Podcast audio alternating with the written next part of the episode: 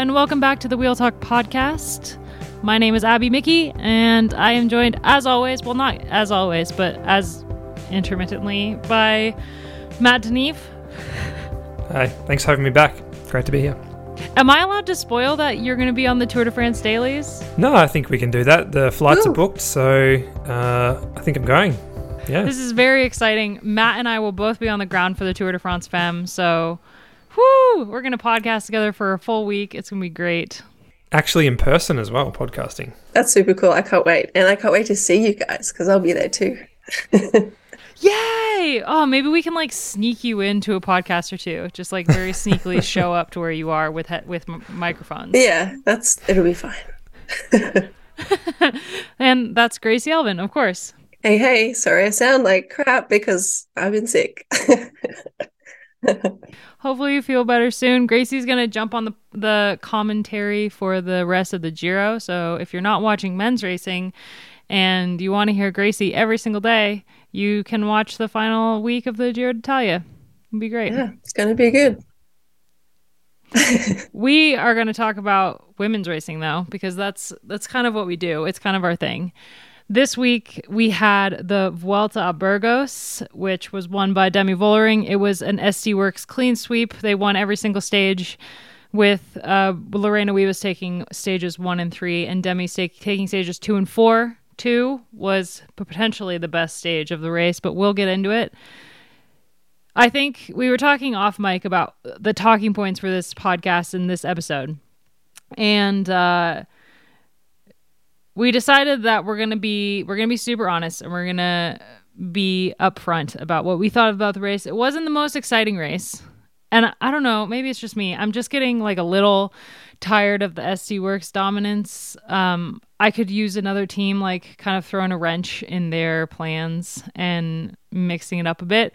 But I think we will get to that later in the season. So I think that this is just I said it on the pretty serious bike racing podcast, but I think that the SD Worx being as good as they are right now is because they've been really lucky with no injuries or illness this spring into now with their top riders, whereas other teams haven't had that luck. Uh, we obviously Emma Norsgaard was out of the classics with a broken collarbone. Trek has been down several riders, so there's multiple riders that I think can contest against SD Worx, but they've just not as they've not had as clean a run at all the races as SD Worx.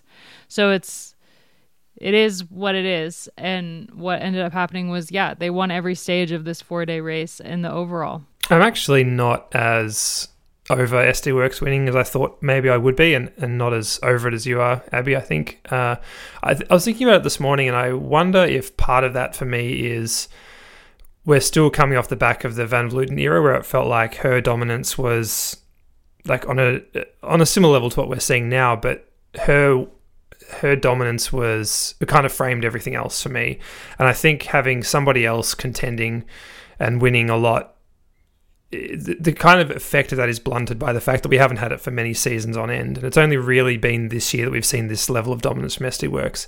I do think it's getting to the point now where it would be good to start seeing some other teams really um, contending. And I think you make a good point that as we get a bit further into the season, we'll see more of that. I don't think SD Worx is going to clean sweep the Giro, for example, and I don't think they will the Tour either. So I think there's plenty of good stuff to look forward to. But yeah, I, I know what you're saying. We're definitely getting to the point where it's like, as good as they are and as likable as Vollering is, uh, yeah, it'd be nice to see some other teams really taking it to them, wouldn't it? Yeah. And like as likable as Wiebes is, because Wiebes is super mm. likable too. I love her interviews. Yeah, she actually gives great interviews. I think you and I, Abby, because we've come from the peloton, we know what it feels like to be dominated by a certain amount of riders or teams, or you know, one. And it's frustrating because you know how good you could be, but like taking the personal stuff out of it, it's like we know how good some other writers can be. We kind of just want to see them shine as well. And it feels like they're not allowed to. But you know, it's it's ebbs and flows, and this year is a big flow for the the SD Worx team. Go with the flow with the go. I think that was one of the great quotes so far this year, and they just they're just on a good run. And like you said, they've they haven't had bad luck either. So I think it's just going to lift everyone else next year because people will go back to the drawing boards. you know, they already are now, but definitely for next off season, they'll just be like, how the hell do we be- um, beat this team? So like it will lift the level of the whole peloton. It just is not the same as we're seeing with Van Vleuten, and people are li- are rising to her level now. Yeah, the same thing's gonna happen. Yeah, and I mean we had like SD Worx Boels Dolman's do- dominance too, and what came out of it was multiple top top level women's teams. That like there was a period there where Trek Segafredo was better than SD Worx. And SD Worx had to like go find De- Demi and Vollering. Kopecky as well. yeah, basically, and we and Snatchev Wiebes and Kopecky. Yeah. Oh my God, they're so good. Uh, I mean, like it brings me back to I think it was maybe 2018. Uh, I think, and I was I'm really good friends with Katie Hall. We like for people who who know the American Katie Hall. She was on Boels Dolmans for a couple years and she's just incredible human. And we came up racing together like in college and everything. And she won every single race in the us that year like every single race. She was like completely unbeatable. And i was like i love you but i hate you right now. And that's kind of how i feel about SD Worx. Like i love them. And I think they're so fun to watch, and like they they do win with many different riders in many different ways, and Vollering in particular, like at Itzulia, she she won you know, on the climb. She won in a in a reduced bunch sprint. She's like incredible, but I'm still just like, I love you, but I would really like to see someone beat you about now. Yeah. Um, and that's kind of where I'm at. I think. I, f- I feel like it's natural to hate on the top dog, like naturally, especially as Australians. But I think you know Americans love it too. Abby, no, Canadians, I should say. Everyone loves the underdog. Um, so for me, I really try and reframe it because I have been both. And when I was, you know, kind of the top dog, especially in Australia, being in Green Edge, everyone hated on us when we were here back racing. And that was a really good lesson for me to be like, well, why don't they want to cheer for me anymore? Why do they want to like hate on me and the rest of the team? And like, I was the underdog last year. And like, I like to think of that when I'm watching the dominant riders being like, well, they had to come from somewhere. They're not just robots. They're not just like, uh, we're not just man versus the machine. Like they're not machines. They're people. Like they they came and like they've they've had their struggles. And I like watching um, SD Worx because they actually most of the time have quite good strategy and uh, they they pull off things quite well as a unit, and I think other teams can learn from not just their strengths, but as the way that they ride as a team as well. Because, and we can get into this. There was plenty of frustrating teams and riders that would you just were like, what What are you doing? Like you can't win like that. And SD Worx, of course, they're super strong at the moment, but like they actually mm. do things well. yeah, and just on that, uh, one of the things I wrote down was that uh, Vollering, apart from you know winning two stages in the overall, she also did an awesome job riding for Wiebes on the stages that Wiebes won. So, you know, she did a, a great lead out um, for that uphill finish where you know Wiebes actually was first across the line, but was relegated, which we'll get to. But also the stage where Wiebes caught the break, um, Vollering did a huge lead out there. So.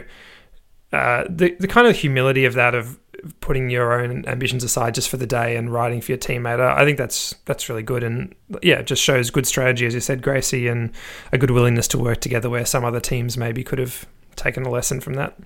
And I mean, like Vollering, Vollering has only been in the peloton for five years. She's like still relatively fresh when it comes to years racing. If you compare her to some of the people that she's competing against, and so it's actually it's just insanely impressive what she's been able to do this season with how new she is. She's just incredibly talented.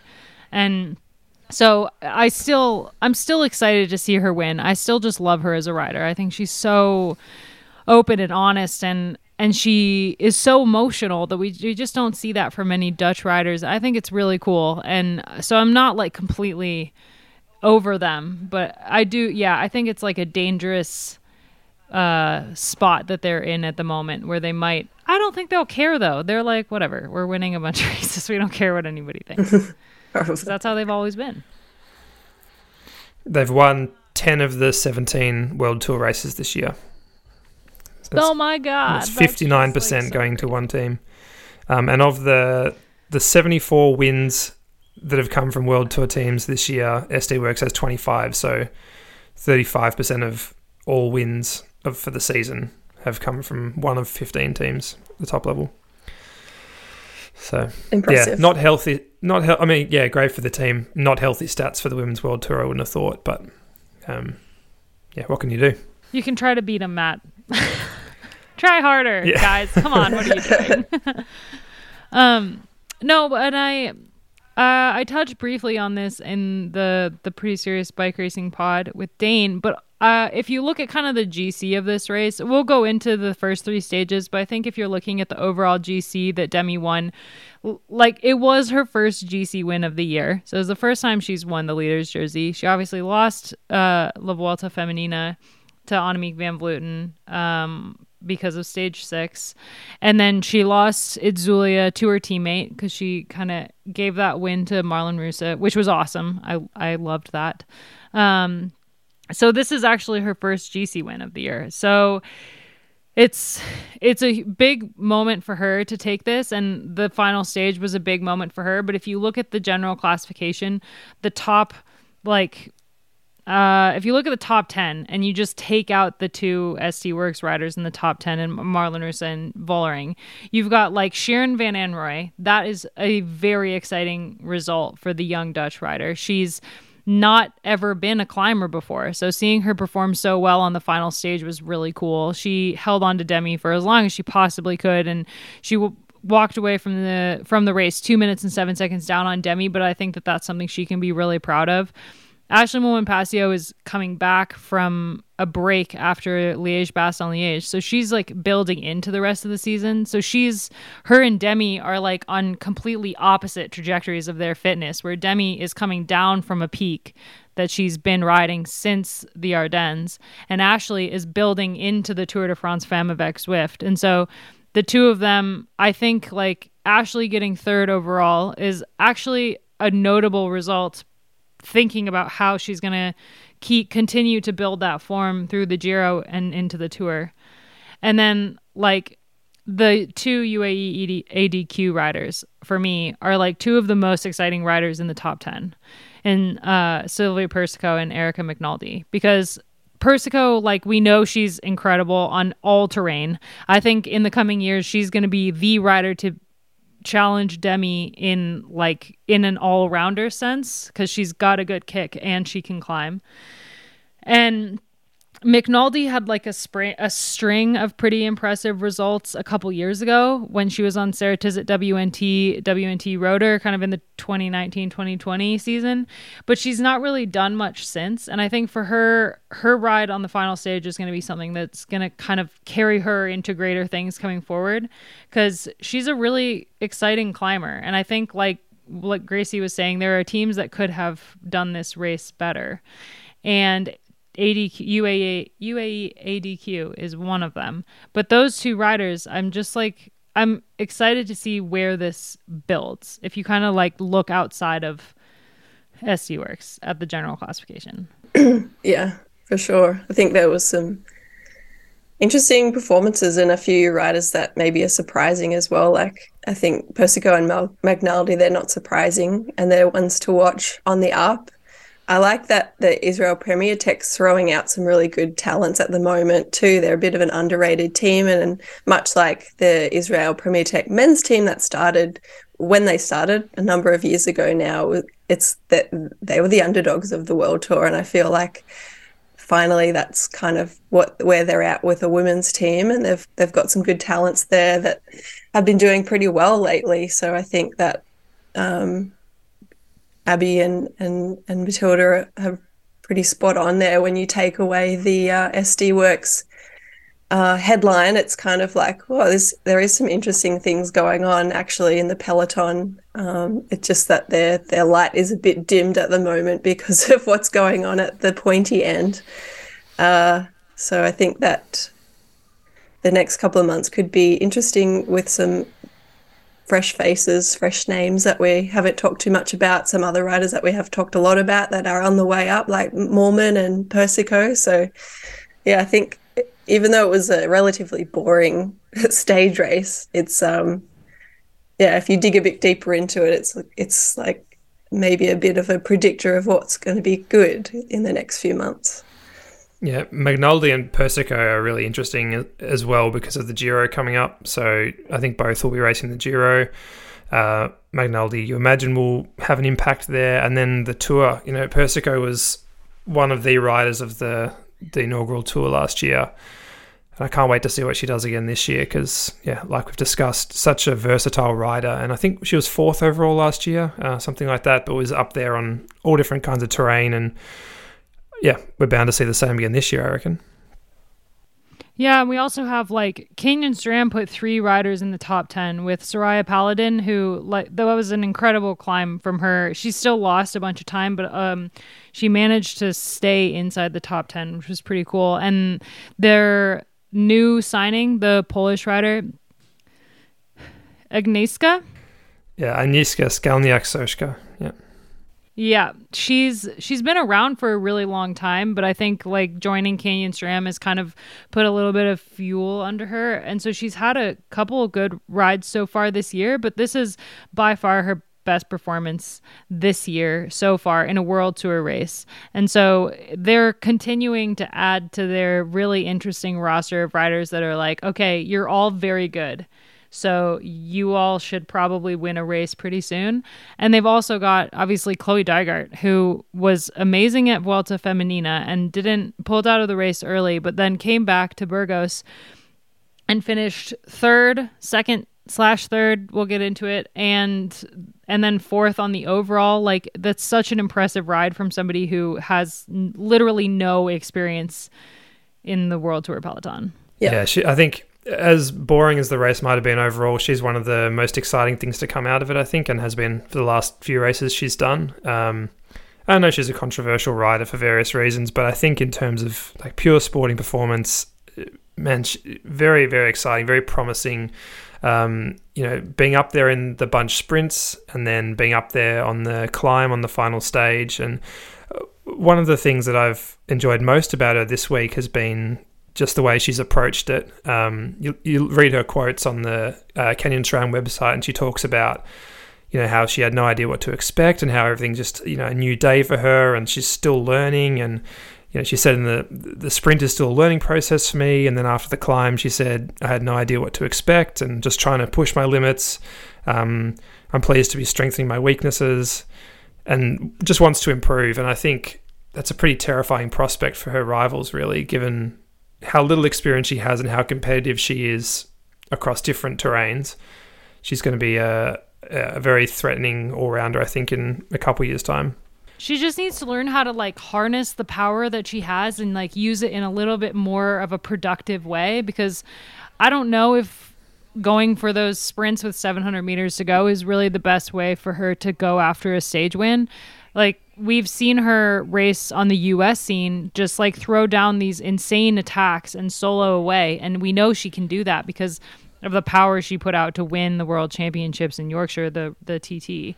And so you like we know she has that power and that's that's her biggest attribute is that power. So I think that she just I don't know, I don't know if the team is trying to make her into like a sprinter type, but I think maybe they need to refocus where her energy is going because I think like if she were to make a bigger attack earlier in the race, not early, not that early, but like I don't know, 10k to go or something.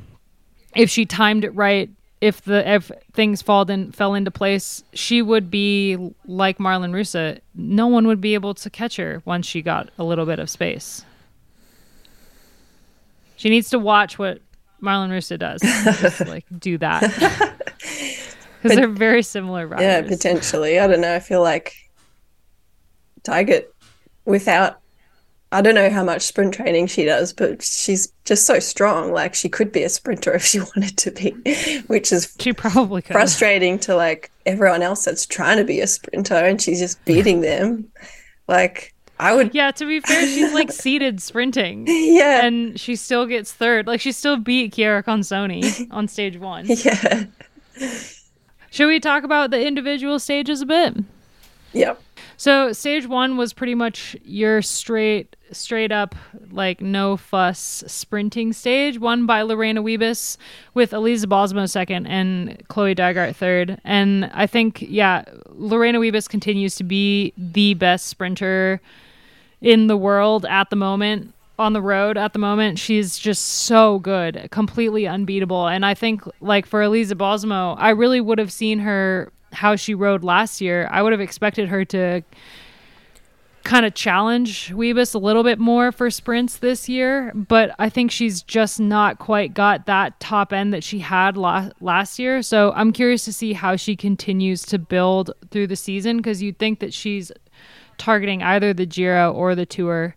I would assume that she wants to target the Giro, but the team might want her to do the Tour. And we saw her do both last year and suffer because of it. So maybe one more year as a professional, one year older, it might be a little bit more feasible to for her to do the double. But yeah, I'm not sure what the team's going to do with her this year. But she was she was second to Wiebes, which is unsurprising. The two of them, I think, were the best sprinters in the peloton besides Consoni and Dygert.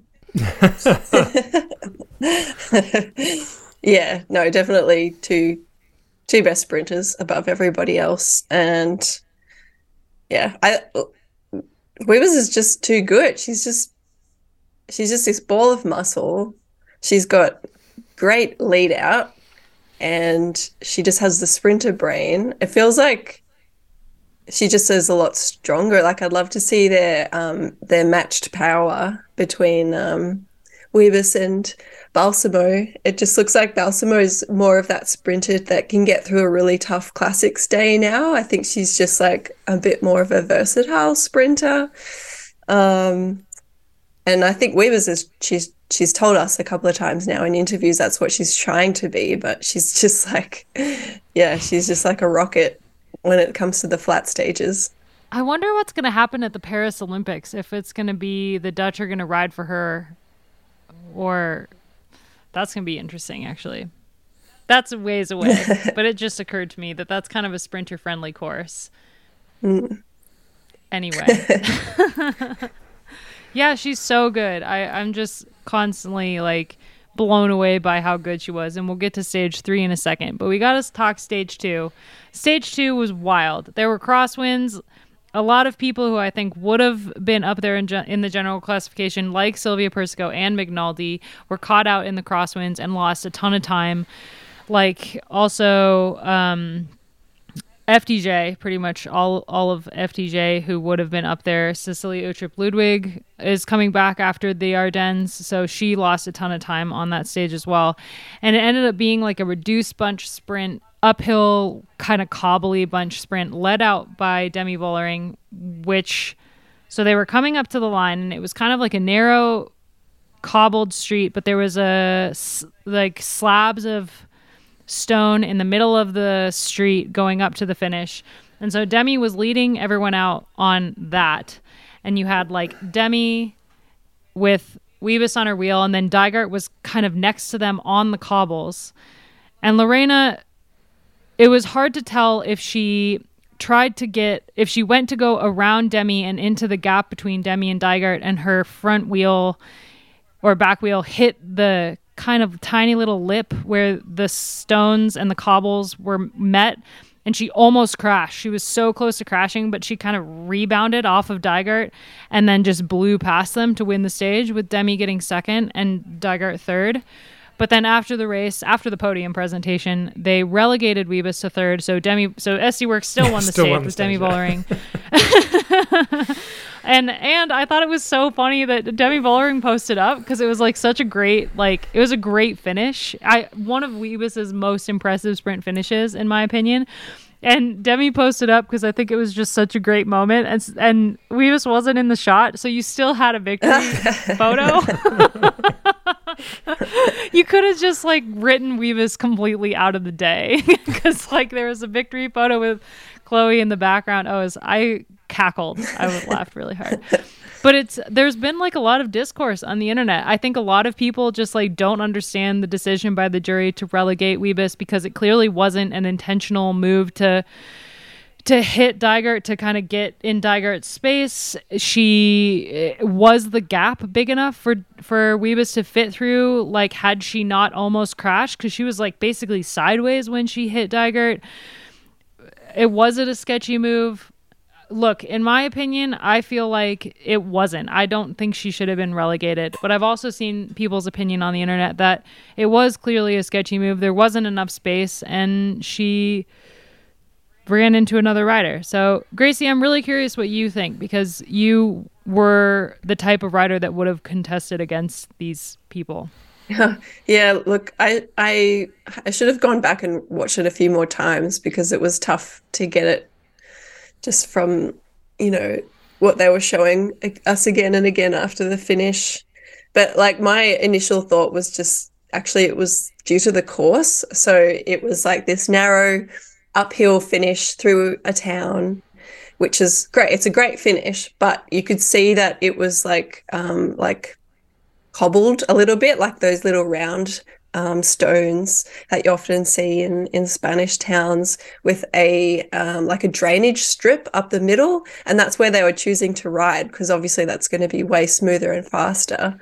And I think that played into it. They were kind of fighting for that uh, smoother line as well as trying to figure out, you know, where they wanted to to, to jump from. So I think there was just a bit of argy bargy anyway because of the the um the surface of the road. So I think that ultimately it wasn't a bad move. It wasn't overly dangerous. No one crashed, and I don't think that she needed to be relegated either. So yeah, I I agree. I just sent you on escapecollective.com. We have an a, a discussion post that I did, and there's a GIF of the overhead, which I think I don't know. Watching it back, it's like so. I think for me, what pisses me off about this situation is not so much the relegation, the fact that they decided the relegation relatively late after the podium had already happened, Then they had to bring Demi back on the podium, which was pretty funny because grumpy Demi is just hilarious. But that like there's no explanation from the jury that made this decision on why they decided to do this. Like it feels like this is something you know in football slash soccer if there's something that happens like the the referees have to explain the decision that they've made and same with hockey. So I feel like with cycling, we should get a statement from the jury about why they decided to relegate Wiebes because we're just all on the internet throwing our opinions around willy nilly. But there there was a reason that they decided to do this, and they are in theory the experts. I saw some so reporting around think, it suggesting yeah. that the reason they upheld the relegation was because the gap wasn't small enough, like you talked about. It looked like Wiebes tried to force her way through, but also that she was out of the saddle sprinting where the other two were seated, and that had something to do with the decision. Um, I don't know if that's true or not. If that's just the the reporter's perspective on on the report, but um, uh, it kind of feels to me like the decision was made based on how it looked from a first glance, which didn't look good, but then didn't take into account the fact that Wiebes's wheel slipped out and she was just doing what she could to stay upright. Um, and also, it's worth noting that Dygert afterwards wasn't concerned about it at all. She said it was just a racing incident. She wasn't didn't think it was unfair. Uh, Canyon SRAM didn't protest it at all. They they weren't the ones that got it happening. Um, so I don't know. It's a strange one. Like you say, it'd be good to have some more information about what exactly happened. Um, but yeah, my, my impression as well is that it didn't deserve relegation, but not a huge loss for SD Worx, and you can see why they weren't too concerned about it. Still won the stage, still won every stage, still won the race overall. I don't know, Gracie, now that you're watching it, what do you think? It reminds me of like a Cavendish sprint where he has been relegated in the past. So I don't know. I'm I'm sitting on the fence now. To be fair, like I don't think it deserved relegation because of the outcome in that no one crashed, and actually Dygert wasn't really impacted she was barely impacted by it. But, you know, we talk on and on about rider safety and like, should we do this? Should we do that? Um, to, to make finishes safer for women and, and men in in racing. So I think like also rules are rules, and you're not really supposed to use your head or your bo- body to like push other riders around, especially in the finish. So even though nothing bad happened in this, it's kind of like, well, you still have to set the example of what is fair and safe and what isn't. So I don't know, maybe she did deserve it. I love that my piece just changed her mind. yeah. It's a tricky one. There's an interesting It is quote from tricky Di- from Dygert afterwards saying, uh, "When Wiebes made contact, my finger hit my shifter twice and bogged me down, so it was hard to get going again." So Dygert didn't crash, obviously, which was great, but um, it did affect her sprint. So I don't know if that factors into it at all, but yeah, just a tricky one to know really what the right call is, and uh, yeah. The in the meantime, the internet will continue to be chaotic. it is what they do best. I want to talk about before the finish because stage two, I think, was the best stage because of the crosswinds. And actually, stage one confused me because we are only seeing like 35K to go every day, most days. It was kind of like you didn't really know what had happened. And there was a lot of people riding on the front with about 30K to go on stage one. And I was like, is there crosswinds? Is this why they're wasting all this energy? Because to me, it looks like they're just wasting energy. and at least on stage two, there were crosswinds, but I would have loved to seen it split initially. But I think it's a really great stage to go back and rewatch for riders because there's plenty to learn about how to ride in the crosswinds from this. Um, and there was some riders doing a really good job, mostly the SD Worx team and the Trek team. Um, and other riders that were doing a terrible job and they were really paying the price for it. Dygert actually did not a very good job of riding in the crosswinds, but she's so strong she could keep riding around every rider that got dropped. Whereas most other riders That was crazy to watch. Yeah. That was like that was like Evie Stevens level insane to watch. Yeah. Like how are you still here? and most riders can't do that. And so why why are you putting yourself in the worst seat? So yeah, like going back to what I was saying, like if you're a rider, definitely go watch this stage and and have a look at the difference between riding in the echelon and and pulling through and being in that chop off versus sitting on it. It's way harder trying to sit on, even though that's counter- counterintuitive. And there was a couple of riders. Um, and the person in my mind is Alex Manly because I'm friends with her. I've been a teammate of her she should have known better. So maybe she was having a bad day, but I was like wishing I was her DS because I would have been yelling at her, like, get into the echelon. You deserve to be there. You're strong enough to be there. It's going to be way easier. Like, why are you sitting there? And there was a handful of other riders that were doing the same thing. Those, the UAE, I think both Persico and McNulty got dropped out of that front group as well because they were also sitting where they shouldn't have been sitting. And like, every time they hit a, an open section, that front group put it in the gutter. And I found that interesting because I was like, why are they doing that? What they've got a nice group here, but they were whittling it down. And the the stronger riders, like especially the SD Worx team, they just really made a lot of people suffer that day. And that's the the the agony and the ecstasy of crosswind racing is that you can be the hammer or you can be the nail and if you you choose to sit in the wheels you're going to be the nail and you're going to be dropped out pretty quickly Yeah, it's always you conserve so much more energy in the echelon, and you just as a rider you have it just like drilled into your head that you don't want to hit the wind. But in an echelon, you you just you want to be in that rotation. You save so much more energy. It was it was a little infuriating to watch. Like especially Movistar, I think had like four riders in that front group, Yeah. and they just one by one they just were spit out the back. Mm-hmm. And you're like, man, you went from being in a really really good position as a team to just being gone, no longer in the race. yeah so that that was like the most interesting part of the tour for me was just like watching people that know how to ride wi- crosswind really well and some people that should know better and others that really didn't have any idea and they they definitely learnt their lesson that day so um I was impressed with Ashleigh actually on that stage. Yeah. She stayed in that front group seamlessly. I was- seamlessly, effortlessly. Just uh, thinking the same thing, actually. So she isn't really known for her skills or tactics in racing, I hate to say, but like she was putting herself in good positions there and and making sure that she was staying in that that um the pace line of that echelon. So yeah, like you have to know to do that. And you have to be pushy, like you have to kind of like push your way into that pace line.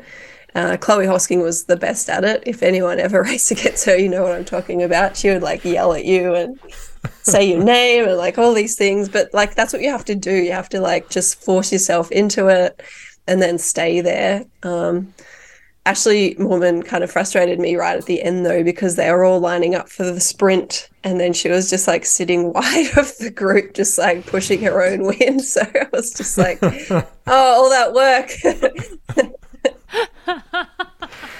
Gracie, Uh. Gracie, I think we need to get you in a team car and get you de-essing. I think it'd be great. oh, that'd be so awesome. no I don't Would you ever have do that. it? yeah yes and no like I I think it would be cool but being in the car in the race is such a small part of the job I wouldn't want to do the rest of the job Yeah. the rest of the job is the worst part of the job, Exactly. to be honest. yeah Like trying to just get people where they need to be on time. yeah it's a lot of driving I was surprised to see Grace Brown lose a bunch of time on this stage as well. Like FDJ really did not have a good day this day, and um, they this is not the first time that they've really really struggled in the crosswinds. They they had the same experience at the UAE tour as well. Yeah, like I said earlier, like I wish that I could have seen where the the the main split of the peloton went in the stage, but like Grace Brown's face just makes me laugh every time it just goes to shit like that. It's just she looks so grumpy. and I know what that feels like, and Abby, I'm sure you know what that feels like too when you're not in the front group. You're just like, kill me now. I don't want to race bikes anymore when you have to chase Yep. all day. And apparently, the, the all of the women were saying that it was a really hard day because it just was relentless, no matter what group you were in. So I mean, like once you got to the past like the top forty, everyone just came in in like bits and pieces. Looks painful. Makes my legs hurt just looking at the results. also, like what a great ride by Brodie Chapman. Yeah. This is her first race back after crashing just horrendously bad at was it uh, Gent Wevelgem. Yeah, so really awesome to see her back, like making that front selection and being a huge part of Trek Segafredo. And also Lauretta Hanson is back, which is super cool. Trek's like slowly getting their their core team back together to be able to contest SD Worx later on in the season. Yeah, agreed. Brody was awesome and super good to see her and Lauretta back. I think they're going to be very valuable coming into tour seasons. Season. So stage three was awesome. this finale was like so hectic. The breakaway looked like they were going to make it. They were so close to the finish line, and then it, the overhead shot had me just like my my chin was on the floor. Because Lorena Wiebes and Elisa Balsamo just came out of nowhere like they'd been shot out of a cannon, and it looked like the break was just standing still with like 20 meters to go, and Lorena won the stage, which is a little bit of retaliation for the the day before when she'd been relegated. But it was such an ins- impressive sprint from the two of them to like basically catch that and and Demi Vollering did a huge turn to catch that group as the final kind of like push to catch that breakaway that was off the front. Um, and after the stage, Wiebes was said something about how well Demi's been working for me. It's my turn now, and we got to see the reverse of roles going into the final climb when Wiebes and uh, Marlen Reusser did an amazing lead out for Demi going into the base of the final climb on the on the fourth stage, but that sprint from Wiebes and Balsamo, who came second, was so fast. The the breakaway had 30 seconds still with three and a half Ks to go. So pretty decent gap. And then the last kilometer, Wiebes said afterwards that she was convinced that the break had won the stage. And yeah, if you haven't seen it, go and find the overhead footage, as Abby says, because the uh, yeah the way Wiebes comes past with Voller, with um Balsamo on her wheel is is quite something. Uh, I feel for um, the breakaway and for Gutierrez in particular. I think she was the one that sparked that final move with um, 30 k's to go or something like that, and then she managed to hold on for third. But uh, yeah, so so close. She was such a promising rider a couple years ago. I, this would have been such a massive victory for her to win that stage. Like there was a string of results that she had in like 2017, 2018 that was really impressive when she was on Cylance. And ever since joining Movistar, she's she's had she's been up there a couple times in like breakaways on on stages of things, but she's not really been as impressive as she was back in the late teens. Yeah, I think um, this was also, I think, a local race for her hometown area race. So I think that she had that extra motivation to do well, but she looked like she was really strong and um, being proactive. As you said, Matt liked to be the one that was initiating the break, and she just banged her handlebars that she knew when she knew she didn't win the stage. So it would have been pretty frustrating, but she didn't do anything wrong. Uh, but I felt like this stage was the antidote to stage one in some ways because stage one to me was like a bit of an old school women's race in the way that there was like a solo breakaway. She got brought back way too early. People were like on the front for no reason. And then it was just this real messy sprint. And I feel like stage three was like really good actually. And even though we've said this race was a bit boring, there was definitely mm. elements that were exciting. And this was one of them of the breakaway being calculated to be caught, whether or not they calculated it or not. I think it for for a breakaway, it did go away relatively late in that last 30k. And they they slowly gained a bit of time, and then suddenly they had a minute, and then it was I think up to two minutes, uh, and that was a lot to bring back. So I think that was an interesting dilemma for the peloton to to figure out who was going to ride it back, and um, but I think like we see that so much in men's racing of like that will they won't they? And that makes it really exciting for the finale and I think you don't see that very much in women's racing. So I liked that the peloton kind of allowed that to happen in a way and that they didn't go full gas until 10k to go and then they they had quite a few troops in there not just one team pulling and and it went all the way to the line like that was really cool and we don't get to see that very often. And I think that, yeah, the overhead shot was pretty awesome. So stage four was the final stage. The climb is, I think, 11.7 kilometer long climb, but Demi broke free of everybody else with seven ish K to go, and Shirin Van Anrooij on her wheel. And Demi won by like a minute and a half over McNulty and Persico. Finished 2 3 on the stage with Shirin and Ashleigh Moolman Pasio riding in 4 5 right behind, and then Cecilie Uttrup Ludwig in sixth, Marlen Reusser seventh. But uh, the the duo of McNulty and Persico, I mean, I guess it's like you can't really pull back a ton of time if you work together on a climb. Climbing is a little not as easy to, you know, tag team it as is with the flats. But this climb wasn't super steep. It was like a pretty gradual climb. I think like seeing Dane said on on the Pretty Serious Bike Racing podcast he was surprised to see Dygert finish ninth on the climb, and I feel like I I wasn't that surprised just because the climb was relatively gradual with like a couple steep pitches, but not really. It was mostly just like a power climb.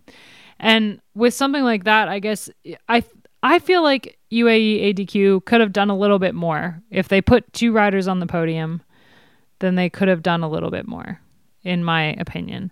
But a great ride by Shirin. Like, seriously, taking fourth on a climb as a cyclocross rider, I.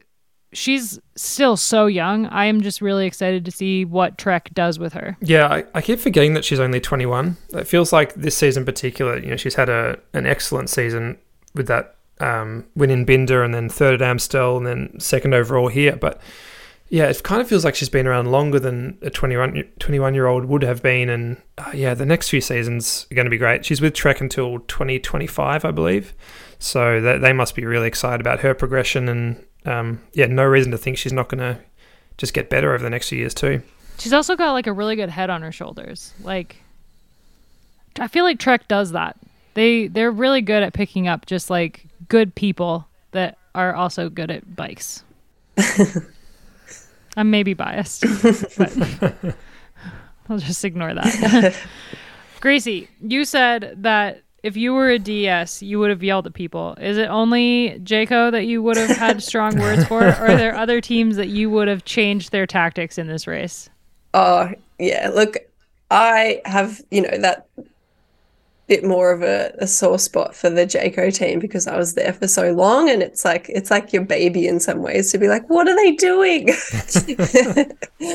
um, so I feel like that a lot, uh, which is my own thing. But other teams, um, I don't know, I feel like it didn't seem like apart from Trek and SD Worx that many teams were actually riding as a unit. So I, I kind of can put a whole blanket across the peloton for this particular race. Uh, I think Canyon SRAM doing an okay job. Uh, UAE, you guys have brought that up a bit, uh, bit ones and twos all over the place as well. And I don't know, sometimes the shots from the back of the peloton also tell a pretty good story. And you see a lot of Jayco riders, a lot of uh, Cofidis riders, um, and just yeah some of the, the some of the world tour riders shouldn't be down the back most of the time with the uh the non-world tour teams is all i'm saying yeah man liv is is just really not pulling their weight as a world tour team i mean a lot of them aren't um but liv yeah, I don't know. I wish I wish we saw more from them. Yeah, and with Garcia not racing this week, it really noticed it. I think uh, she's carried the team so much, uh, and her yeah her absence really made it clear how much they rely on her. I think. Yeah, and also like when it goes into the races where she'll be a favorite, like the Giro, it's it's just such a bummer to see someone who's so strong without the support that they need to be able to back that. And I feel like Liv if they did if they don't have one it's kind of like Jumbo Visma before uh Riejanne Markus and like Anna Henderson started kind of turning heads like when they basically just when they didn't have Vos and they were just like yeah, the the emoji that has the two arms up. Like they just didn't know what they were doing. and you just like never see anything from Jumbo Visma unless Vos was in the race. And they've definitely turned it around, but I feel like that's kind of where Liv is right now. Um, that like when they don't have Mavi Garcia, they're just like, ah, yeah, I don't know emoji. Actually, you just reminded me of. I'm gonna go back to Trek, but not in the way you think the video that they just put out about Lizzie Deignan was great. And right at the end, they had this clip of her on the bus saying, I haven't raced with you guys, and some of you are new. And all I want to say is, you are so strong. And all week, you were some of the strongest riders in this race. And sometimes when you're in a breakaway, you might have the opportunity to go for the win, and you're not going to be the support rider that day obviously I'm, I'm, paraphrasing this because I'm not going to directly quote her, but the sentiment was just so good because she was empowering those other riders in her team to be like, one day, and hopefully one day soon, you'll get your opportunity to step up and try and win as well, and not just be a support rider. And I think having that kind of leadership in a team is absolutely invaluable. It is priceless. And I think a lot of teams don't have that empowerment to be like, well, everyone could win and should win at some point. Otherwise, what are you doing here? Like, sure, some riders love to be support riders and they can build their career on that, but it's it's somewhat valued less in women's cycling than in men's cycling, unfortunately. And uh, I think you have to know how to win a bike race in women's cycling and uh, there's heaps of riders in the peloton that you can tell that they just don't have that belief in themselves even though they have the desire. Don't get me wrong they all have the desire and the dream but they don't have that belief and the empowerment from themselves and from their teammates or or even staff. So yeah i just thought that uh, that clip of lizzie saying that to her teammates is just like every team should have that to to to to look at and to have someone say that to them because yeah, I think that there's a lot of riders that don't know how to race properly in the peloton or in a breakaway, but it's because they don't even fully back themselves into to being in a winning position. All I'm hearing, Gracie, is more reasons for you to be a DS, really. well, Lizzie should be a DS. that was great. I loved it. I wish. Yeah, I, I, had one or two people say that to me in my career, and it made a massive difference. Mm. And yeah, I wish that we could see it more because um, for sure, being an athlete is hard, and sometimes you're surrounded by people that don't empower you.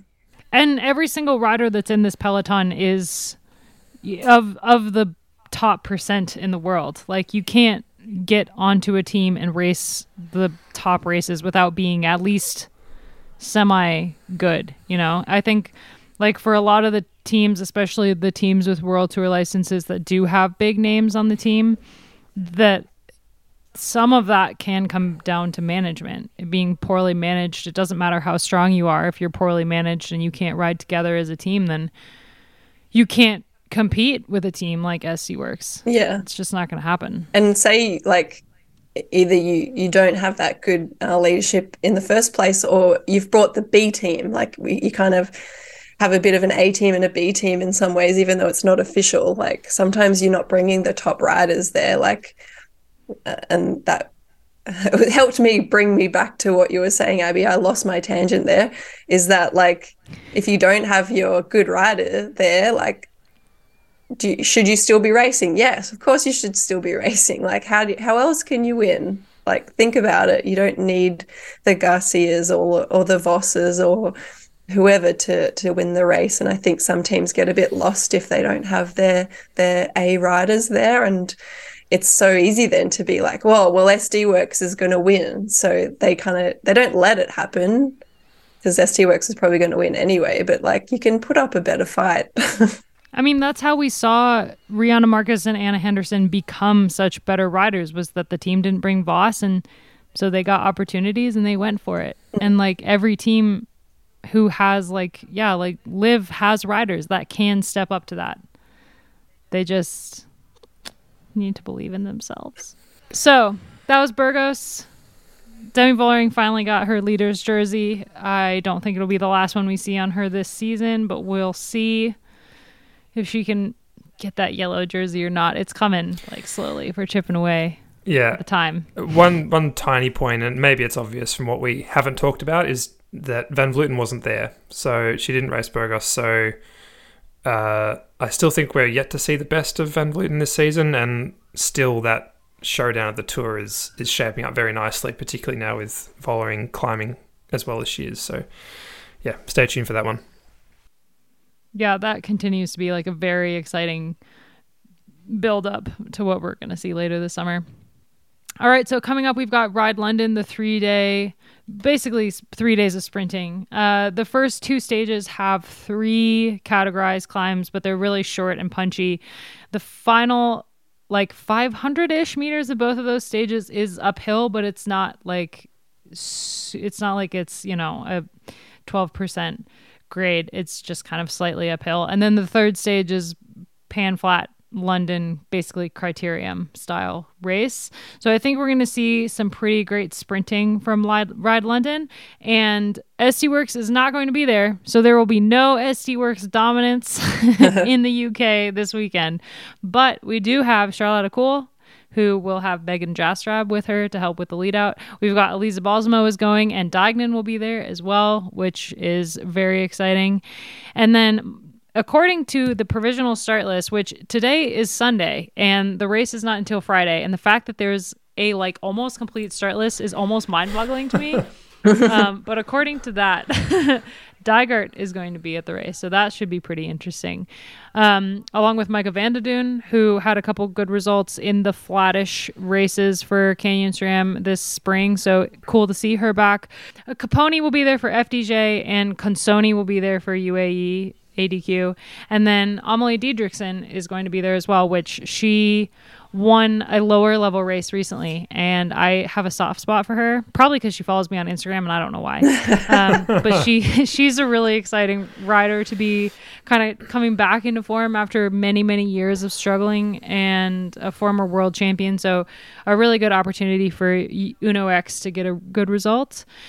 And unlike last year, we'll actually have live coverage on GCN Plus. It's only an hour per day, but there will be live coverage. It does exist. yes, good. Yeah, if it ends up if it ends up being a battle in the sprints between Kool and Balsamo, I think that'll be really important for Balsamo to try and get a win or two. You know, she's as you said, Abby, she's been pretty summarily dismissed by Wiebes, and it, if she can get a win there and get some confidence up before the Giro and maybe the Tour, I think that'll do her and Trek a lot of good.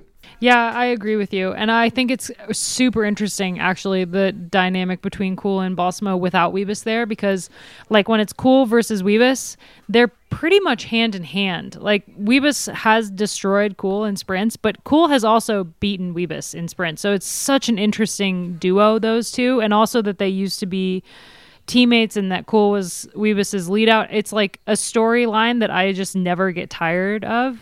And then without her there, I think Kool and Balsamo, like Balsamo will take a lot of confidence from Wiebes not being there, which might be the extra kick she needs to beat Kool. So I think it's just going to be really, really interesting. And also, like, Trek has um, Ilaria coming. So she's Balsamo's main lead out rider even before she joined Trek. So that's going to be huge for her. Obviously, she wasn't at uh, Burgos. So I think that will kind of give her a little bit of an edge too. So I'm excited to see how how it goes with Balsamo versus Kool at this race. And they have three chances to sprint against each other.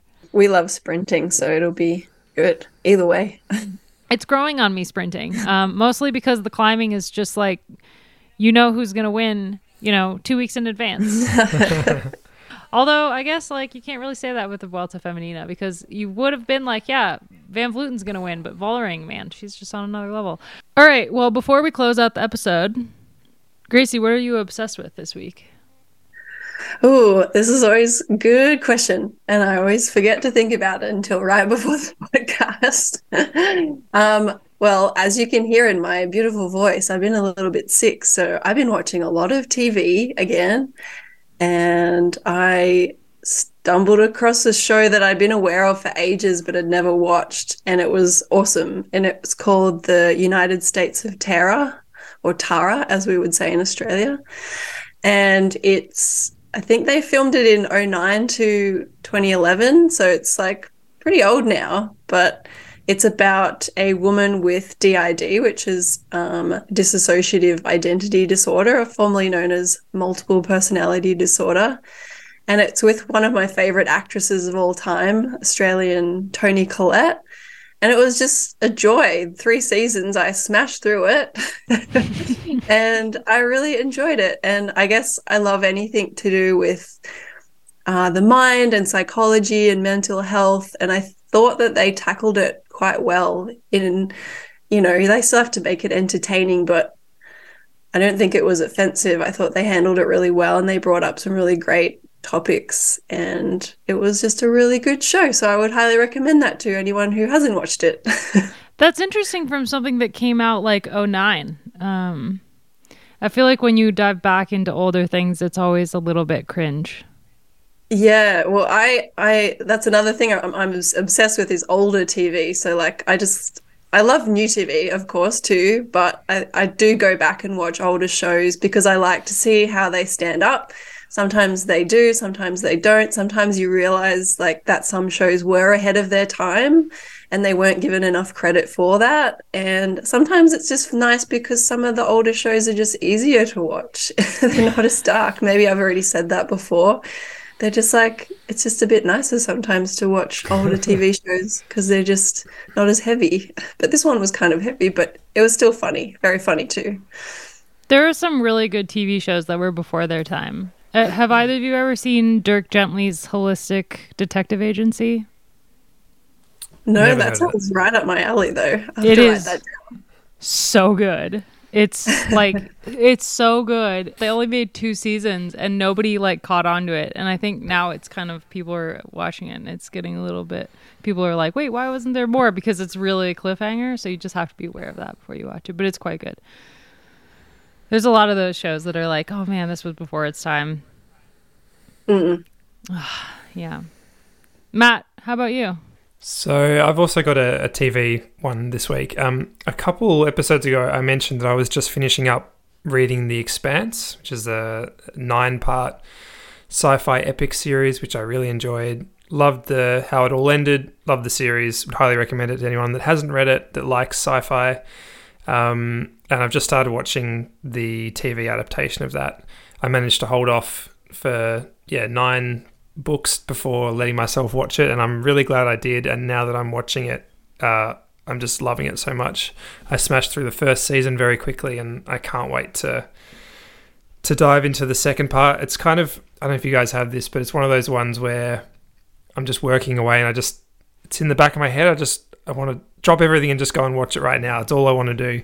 Um, and it's so cool to see this stuff that you've read about. Um, I guess acted out on screen, but more just the visuals as well. Like it's such a visual thing, space opera and these these epic space battles and stuff. So being able to see how they've created that is a real joy.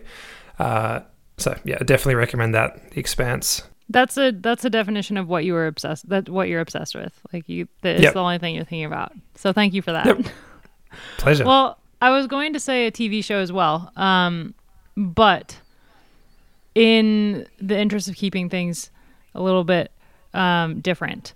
So I'm well, I have my parents right now, and my sister lives here, and my cousin lives down the road, and my best friend came to visit, and we've just had like a full house. And so I think the thing that I'm most obsessed with this week and the last couple weeks is family dinners. Aw, Like I, I that's feel so wholesome. yeah i feel like gracie like you'll kind of you kind of understand like you you live overseas and so you're really far away from your family all the time. And like people move and and families kind of disperse but it's been really fun being here because people have been coming to visit and like my sister's partner comes over all the time so we have like this full table all the time. And i think there's been like three nights that i've been at my parents that there's only been like three people at dinner me and my parents when my sister said to work and stuff. So it's been super cool and my mom is like an amazing cook and she's always got like three courses on the table and so it's just been super cool to have those family dinners like outside the sun is shining the baby is throwing watermelon it's it's been really fun That sounds super nice. And it must be like so nice to have the next generation there with you to like kind of take part and, you know, feel the good feels back from when you were a kid too and recreate it for um, your little one. So I think that's that's really cool. I like it. yeah. Yeah it's made me want to like try to do like chosen family dinners in andorra with like friends because it's like such a cool vibe to have like many people sitting around a table like a weekly thing. It's it's really special and i feel like we're in a society where um it's very isolating like everyone is isolated. Even if you have a family close by like you're still pretty isolated and i don't know if it's like a post pandemic thing or a internet thing but it's just something i've noticed and i feel like yeah it's family dinners are just they like fill your cup so much at least like for me. I know a lot of people have families they don't get along with but like chosen families are families too. Like you can totally just a full table of people you love is like just a really special thing that i i'm obsessed with. Yeah. Love that. But i also like queer eye. That's a great show you guys should yeah, I've read that they're they're getting some pretty good reviews for the latest season, so I need to get on that. It's good. Yeah. All right. Well, that's it. Thank you so much for listening to this episode, and we'll be back next week.